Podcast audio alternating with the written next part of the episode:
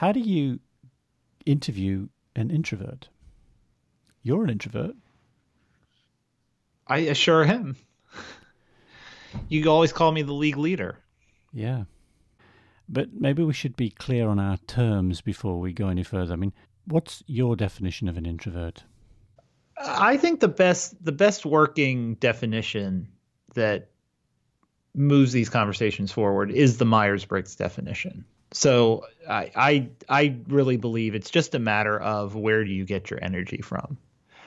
And I was I was having a conversation this weekend with a with a friend of ours who is an extrovert and we were comparing some things and it really is amazing how some people get their energy well f- from my perspective it's amazing that some people get their energy from talking to other people and engaging they need that to sort of get warmed up so that they can perform at their best.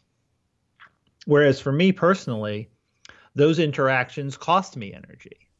And so i can do it and i can do it for a while but at some point i need to recharge.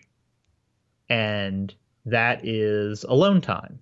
And so in terms of and I'm sure it's way more complicated than that, but as a as a simple working definition, I really like the Myers-Briggs definition. It just depends on where you get your energy. And people know where they get their energy. They're they're aware enough and some people it's not a big deal either way. Some people have strong views one way or the other, and that's how you can tell whether someone's an introvert or not. So I would say that if you're interviewing an introvert, create the environment where they are going to be energized and engaged. And so give them time to prepare so that they can think about it. Um, a lot of introverts like to really work things through their head before they're talking. So allowing them the time to do that. Mm. Um, and your interview prep does a great job with that. Make sure it's a topic that they care about because everybody is energized by topics that they care about more than being forced to talk about some arbitrary subject. Yeah.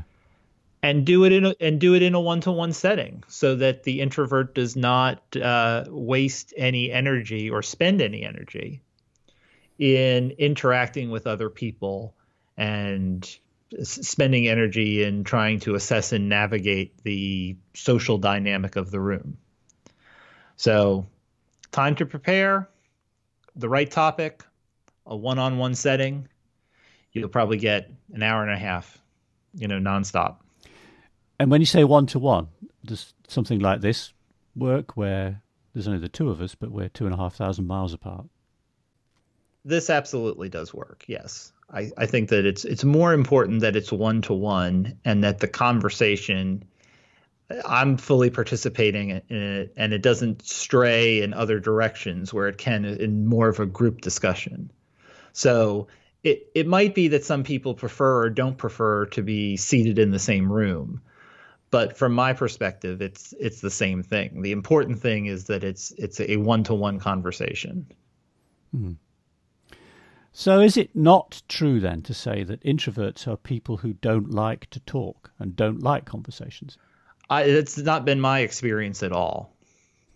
I think that if you if you could imagine a big social party and the main room has 20 some people talking into it and then you sort of go into side rooms um, you'll find a lot of introverts in much smaller settings having a great time and they're all one-on-one or or three person conversations and everybody's talking and contributing right there's there's there's a lot of value that you get out of listening too.